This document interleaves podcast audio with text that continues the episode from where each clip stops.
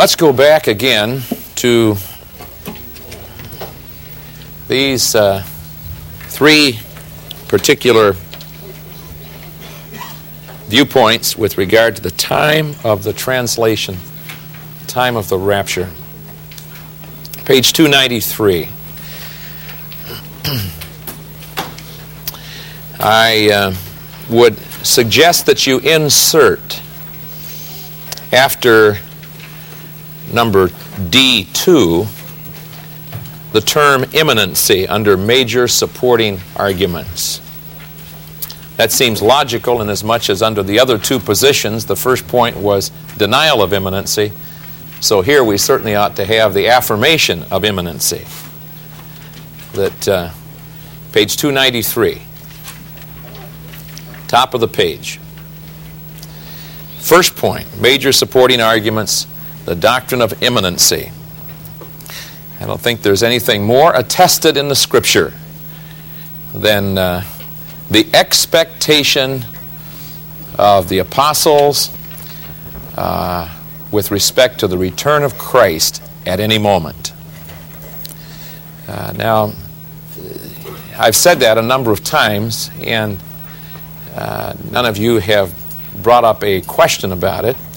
There are some problems with that, but if you don't see the problems, I think I would prefer to just move on from them. But do you have any question with that? Any problem with that? Yes, sir. I'm just curious, when you talk about this imminency, are you talking about the return of Christ to set up the millennial kingdom or the rapture?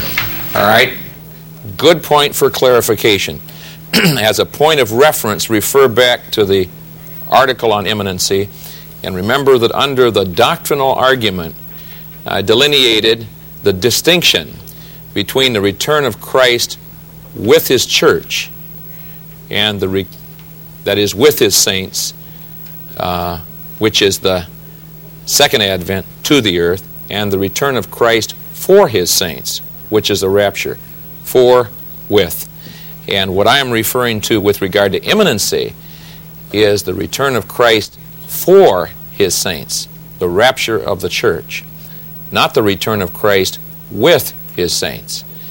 The second advent, climaxing the 70th seven, is obviously preceded by some very specific signs, beginning with the covenant that is established between the world ruler and the nation of Israel, and then the breaking of that covenant three and a half years later, the uh, great tribulation and then the second advent. So there are a whole series of prophesied events in the 70th week.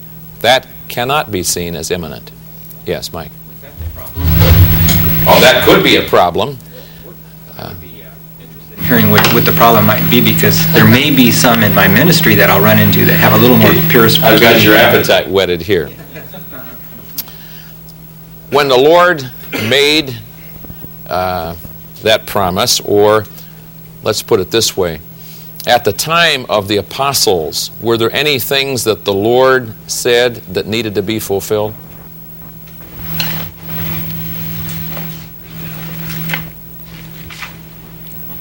If at all. Peter's death. Peter's death was certainly involved, wasn't it? Destruction of Jerusalem. And what was another? Destruction of Jerusalem.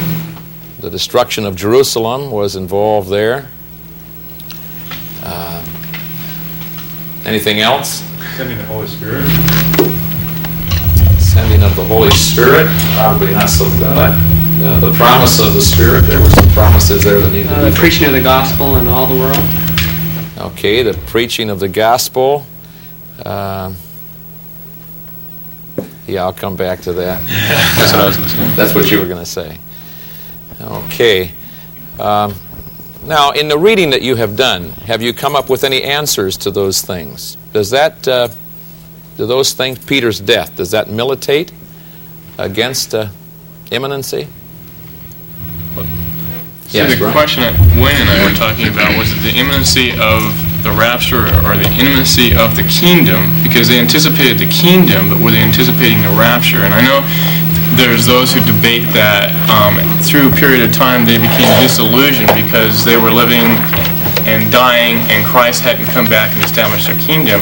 So then we, they say, well, Paul began to reevaluate his doctrine and said, now we're going to have a rapture instead of having the influx of the kingdom at this time. We're going to have, you know, a period between. So were they waiting for the kingdom or were they waiting for the rapture? If they were waiting for the kingdom, then the things, all these things that were after Christ could be involved with the establishment of that kingdom. But that's, I guess that was a question. That's not an answer then. No. I'm looking for an answer. Uh, is there, did you, in your reading, did you come up with anything uh, with regard to these things that needed to transpire? Yes, Catherine? Well, they did say something about um, Christ saying that some of them weren't going to die until they saw the Son of Man coming in his kingdom. All right. Matthew That's Matthew 16, 28. 16. Is that before the transfiguration? All right. Uh, question over here was Is that before the transfiguration? Is that before the transfiguration? Answer? Yes. and was that a manifestation of Christ in glory? At transfiguration. That's right. I would take it that that's the direct reference in that passage. Did you read anything else about uh, Peter's death? Yes. not about Peter's death, but just recalling uh, that Matthew 25 passage that uh, Jesus said there's going to be wars and rumors of wars. But wait a minute. Which were all characterizations of the inter-Advent age, right? Okay. Go ahead. I, I just caught myself. I, I was thinking if Peter maybe did not have to die or, or something like that. Uh, could that have been interpreted differently in that last chapter in John that he's going to be girded and taken where he didn't want to? I think I'm going to. I don't think I'm going to let you uh, rest on that for a little bit. I'd like you to think that through, and uh, I won't leave you hanging for the rest of the semester on it. But uh, there is in your reading some very specific answer to those uh, questions, and specifically with regard to Peter's death and other things that are prophesied that would happen within their lifetimes. So think about that because you need to work your way through it. Um, let me come back to your observation concerning the preaching of the gospel. Uh, what would be the basis for saying that the gospel must be preached to all the world before uh, the Lord would come for his church? Matthew 28, 19, 20. Matthew 28, 19, and 20. Okay, how would that uh, say that that must be done before Christ would come to it for his church? Therefore teach all nations, baptizing them in the name of the Father, Son, and the Holy Spirit, and lo, I am with you to the end of the age. Okay. Would that say that that that must be done prior to, must be completed prior to the rapture? Okay. It's very possible that it only will be completed during the time of the tribulation, say by the 144,000 amongst among others. Uh, Ladd in his book would say, Do you mean that uh, what the church hasn't been able to do by the Holy Spirit in 2,000 years, they're going to do without the Holy Spirit in uh, the tribulation? I know somebody said that uh, convert one Jew, he's worth 30 Gentiles anyways. Preaching powers. You might even have the gift of tongues in that area. But aren't the... All right. Uh, go back to my question. What is what passage would you use for citing such a thing? Matthew 24, 14 is what I've heard. Okay, Matthew 24, 14. This is uh, this is old ground here, but uh, repetition aids learning sometimes. And uh, this gospel of the kingdom shall be preached in the whole world for a witness to all the nations, and then the end shall come. What is the word translated gospel? Pardon? What does gospel mean? Good news. Good news. All right. Uh, what good news? Verse 14. What good news? Good news of the kingdom. No. Just what good news before that? What's the word? Very simply, this. This good news, right? Doesn't this modify good news? Okay. This is real tough here. Uh, now, what is the antecedent of this?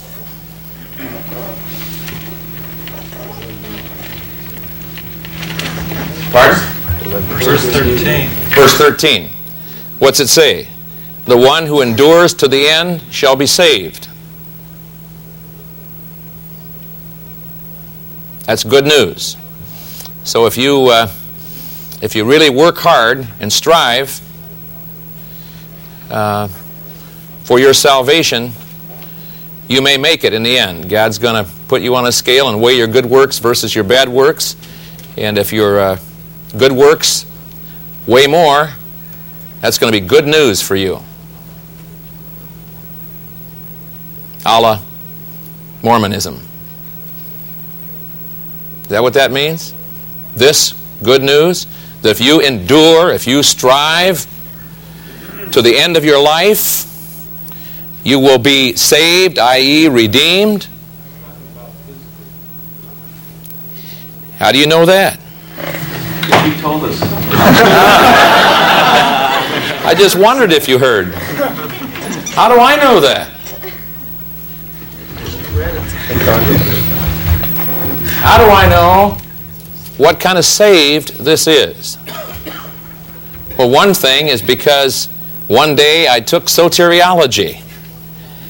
And I realized that uh, the word salvation is much broader than what most people do with it. That it involves physical and spiritual. Under spiritual, it involves justification, sanctification, glorification. Under physical, it involves salvation from death and salvation from sickness, deliverance, saving.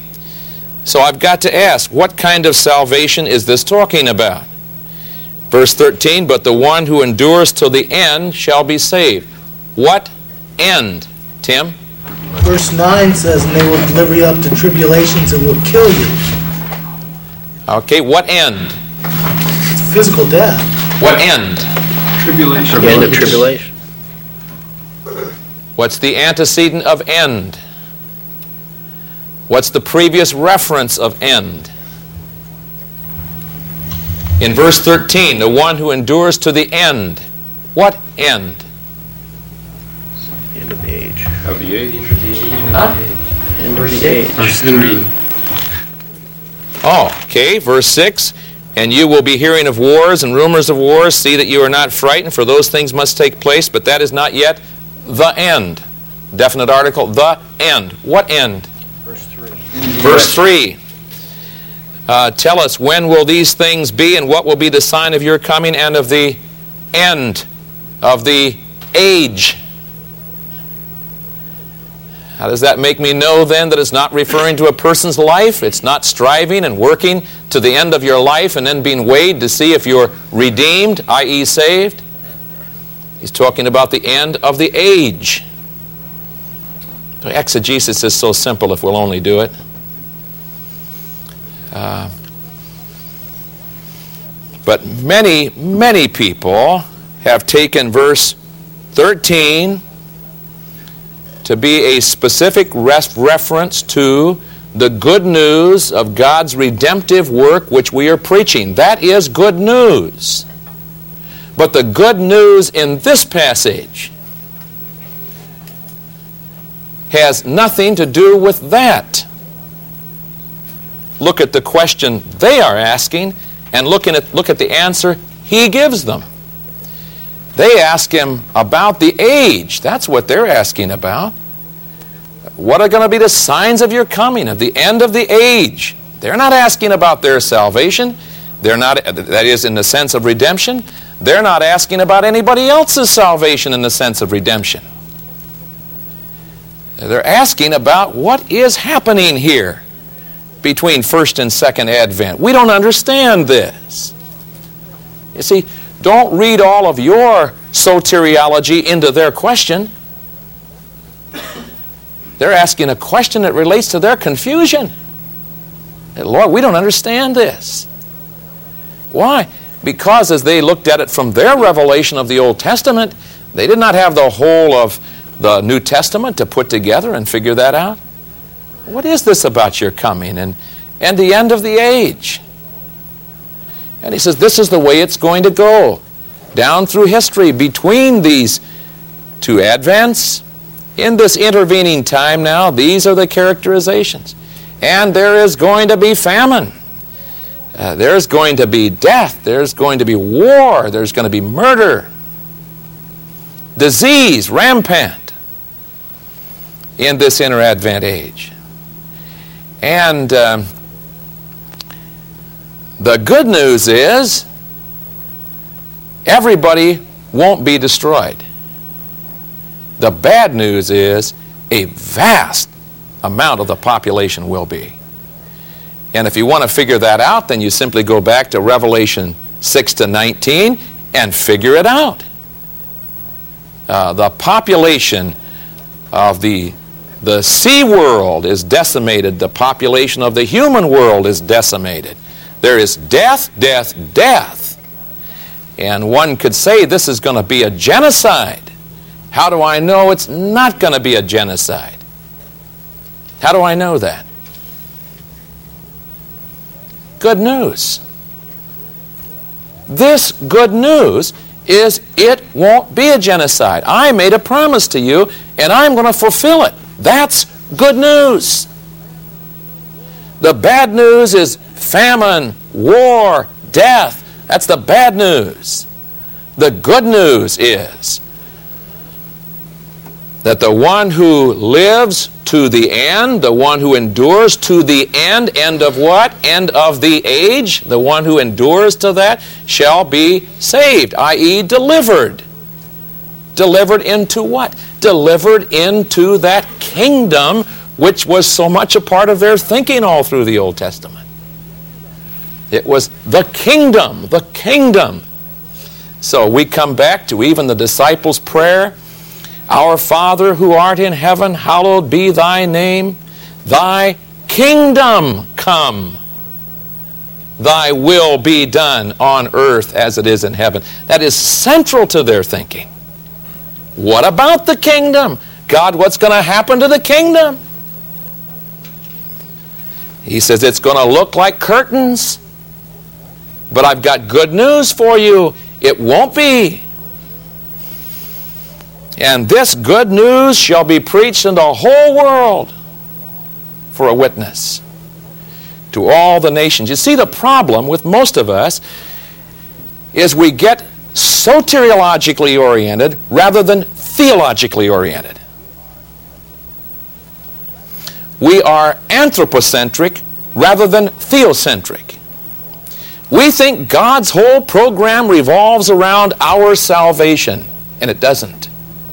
God's whole program revolves around His person and His sovereignty and His vindication.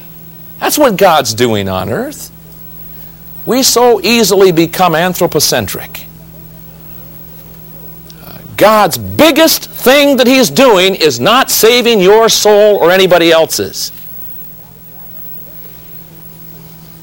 If that's the biggest thing He is attempting to do, then He is an absolute failure. And the devil is the winner.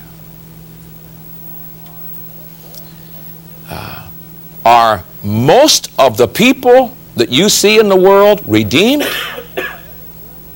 Are most of the people that have ever lived redeemed? If God's primary purpose is their redemption, then He's not doing too good a job.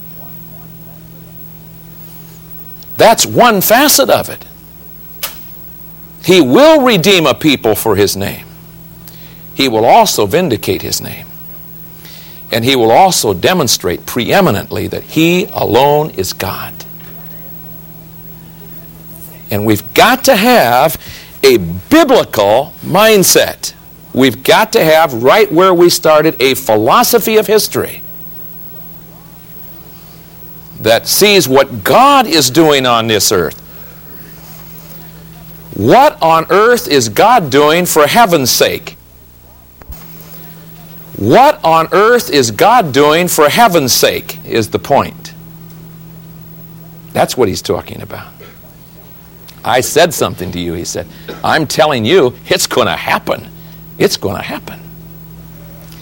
And then he turns around and gives them that chronology at the end.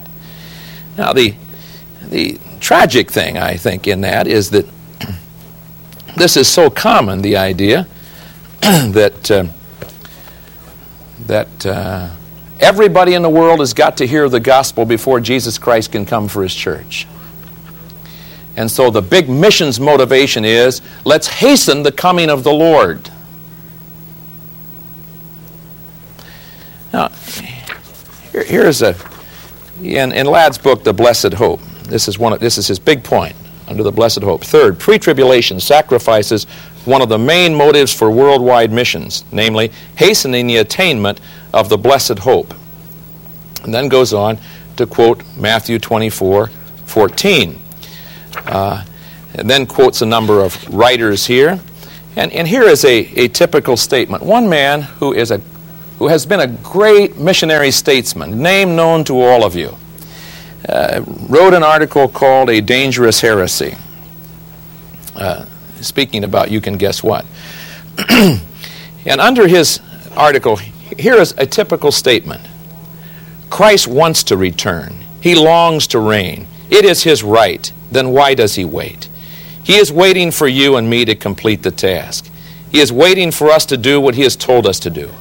Many a time he must say to himself as he sits there, How long, I wonder, are they going to keep me waiting? When will they let me come back? How soon can I return to the earth to sit on my throne and reign? What a helpless deity. See? That man doesn't understand the sovereignty of God, let alone the program of God.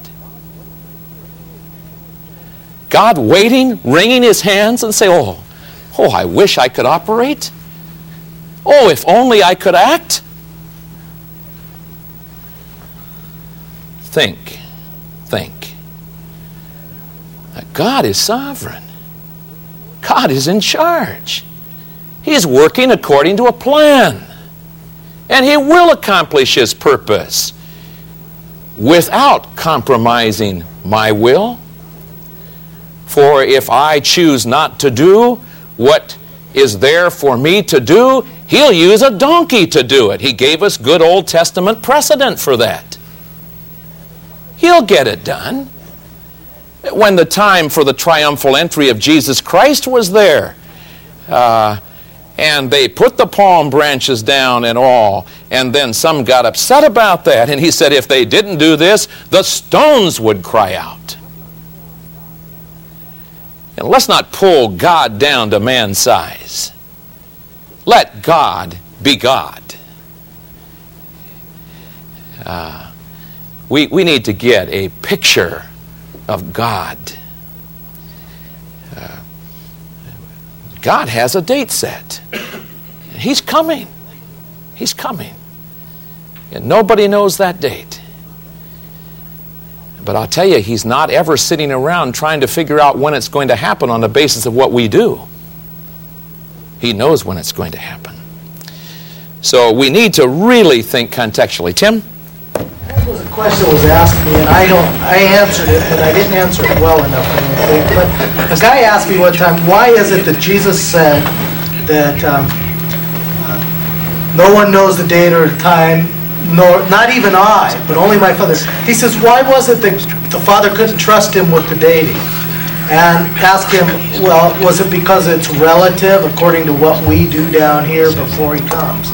I answered it, but I don't think I answered it well enough. Could you answer it? Now, is your problem the one on the eschatological side of that or the Christological side of it? Is it? Christological. Okay.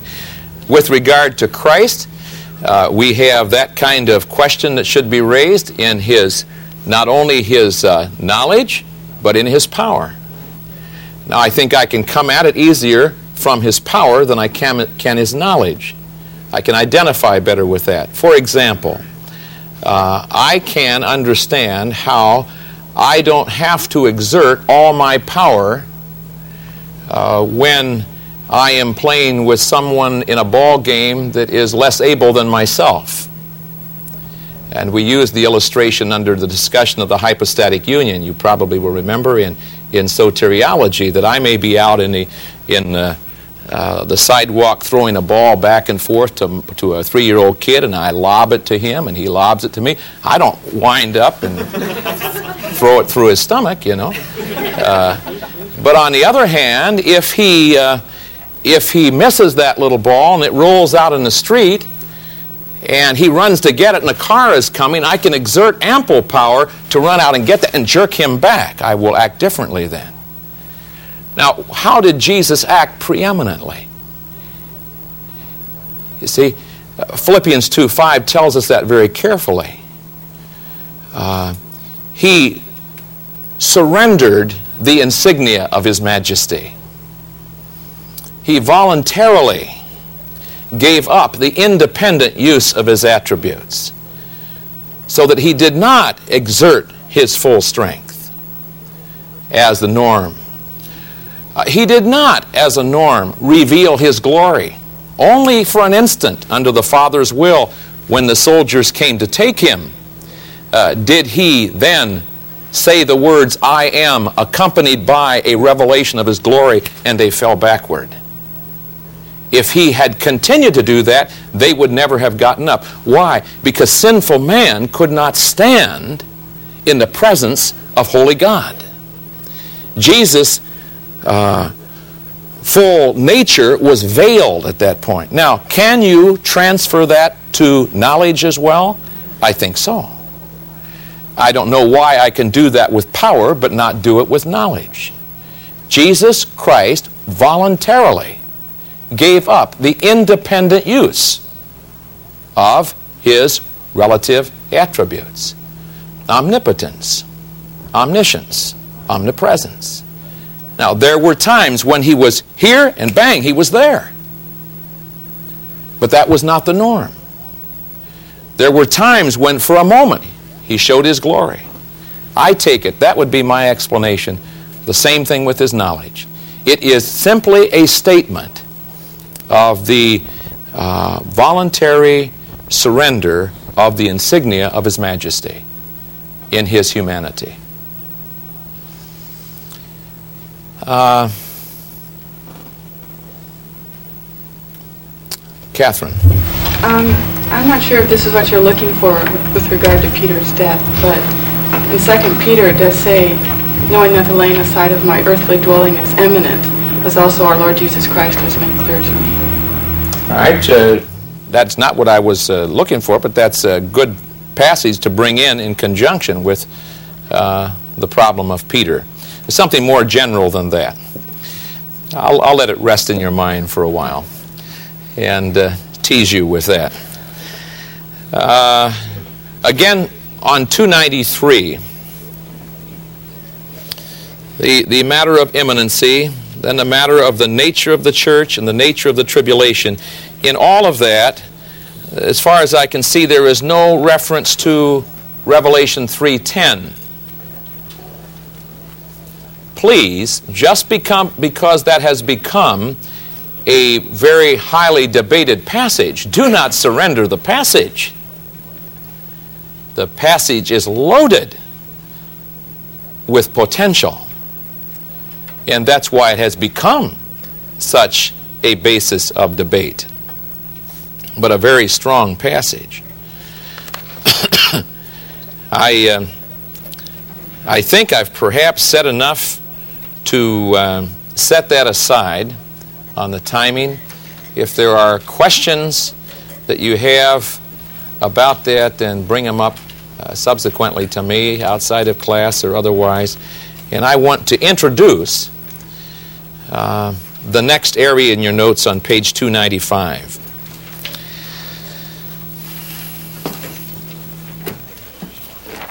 And in introducing that, I want to come back to something I've been trying to keep before you all during the course.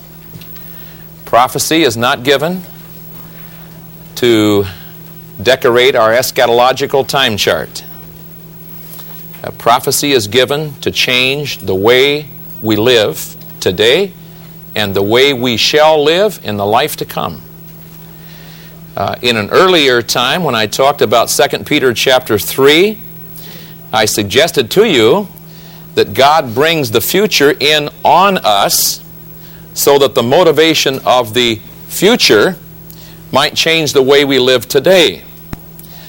Thus, the future impacts our present. Now, on this page, on 295, I want to come at it from the other way. Not only does God use the future to impact our present, but what we do in our present impacts what we shall do in the life to come. Uh, we are becoming today what we will be in the life to come. And I wish I could say that in uh, four color video, uh, powerfully. Uh, I wish I were an orator at that point to uh, come up with some scintillating uh, phrase that would drive it home. But let me simply put it that way that you are becoming today by everything you do what you will be in the life to come. You are either gaining or losing in the development of the position that will be yours not for time but for eternity. And if, if this thought on this page will get hold of you, I guarantee you, you'll never live the same. You'll never live the same. There can be no greater motivational teaching in the Word of God with regard to how believers live today than the teaching of the judgment seat of Christ, the Bema. Absolutely crucial. And the tragic thing is that so little is said of it. Now, you know how much good I have said about the text that we're using for this course, Biography of a Great Planet. Unfortunately, in that phenomenal sweep of prophecy, almost nothing is said about the rewards of the believer and what they have to do with our position of reign with Jesus Christ in the life to come. And that's the norm. Now, that also creates for us another problem. Uh, there is a big discussion going on today called Lordship Evangelism. How many have heard the term? Okay, two thirds of you been in on it. Uh, Lordship Evangelism.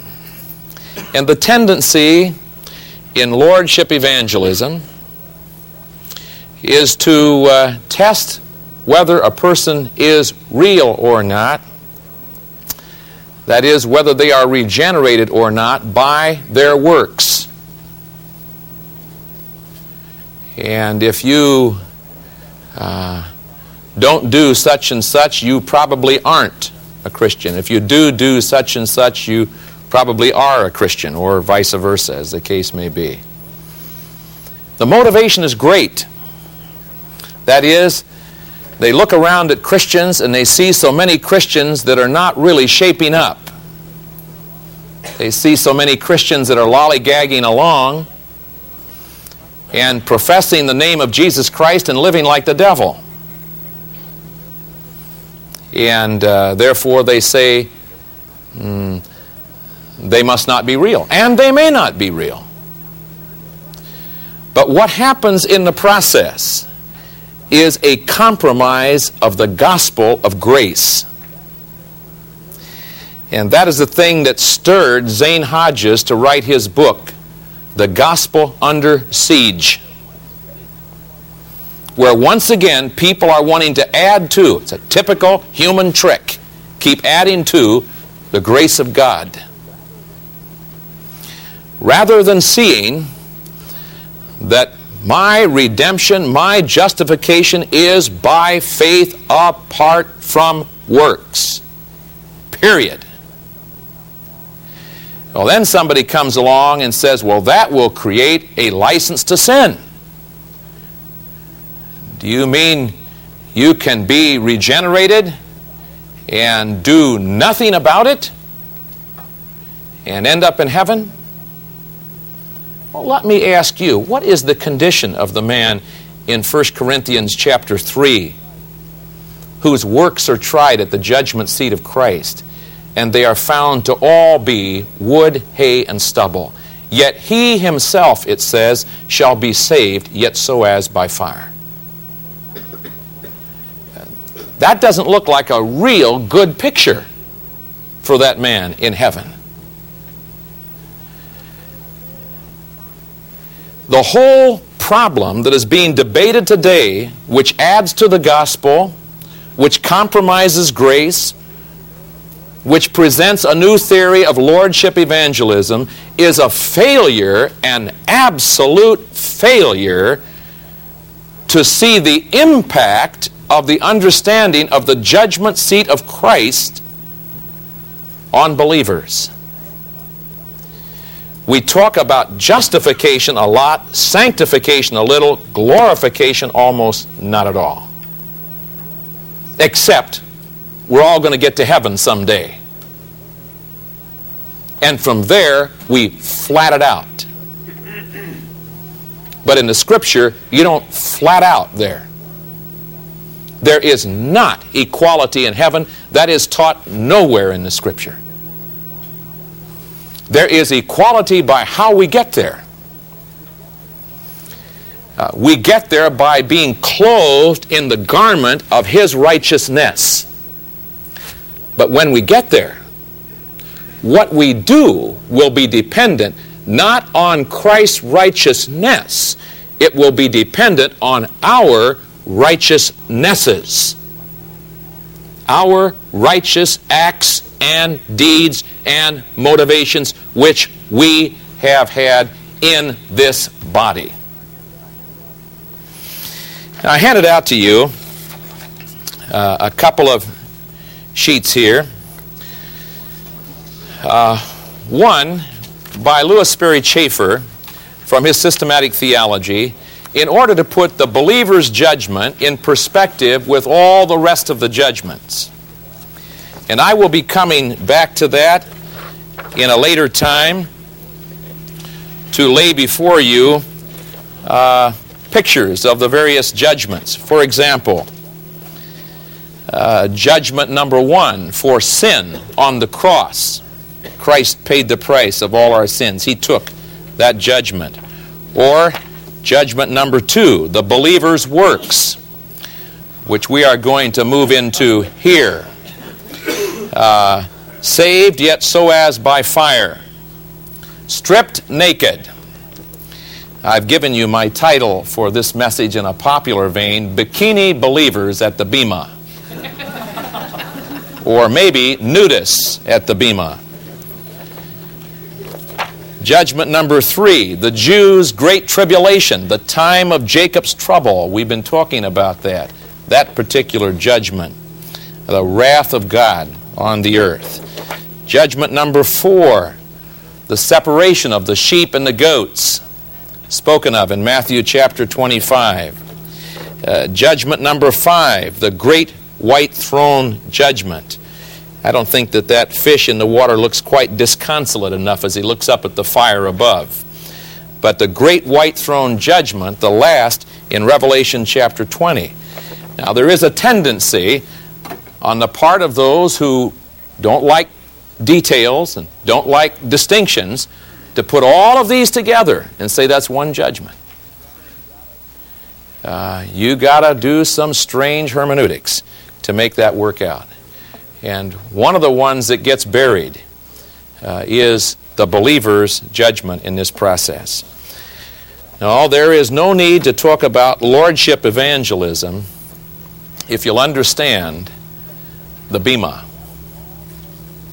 That'll be all the motivation you need to live right. And if you don't live right, you're the loser, but you won't get God to compromise because He won't deny Himself. If I am utterly faithless, He is faithful. It's His person that's at stake. He cannot deny Himself. And He has covenanted Himself unconditionally with me. And I will be in heaven not by my works, but by God's grace solely. And I can never be punished for any sin that I have ever committed, am committing, or will commit. I can never be punished for that.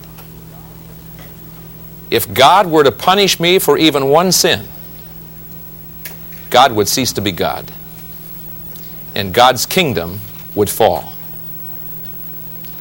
So I stand before you today as a person who possesses the precise same righteousness as Jesus Christ.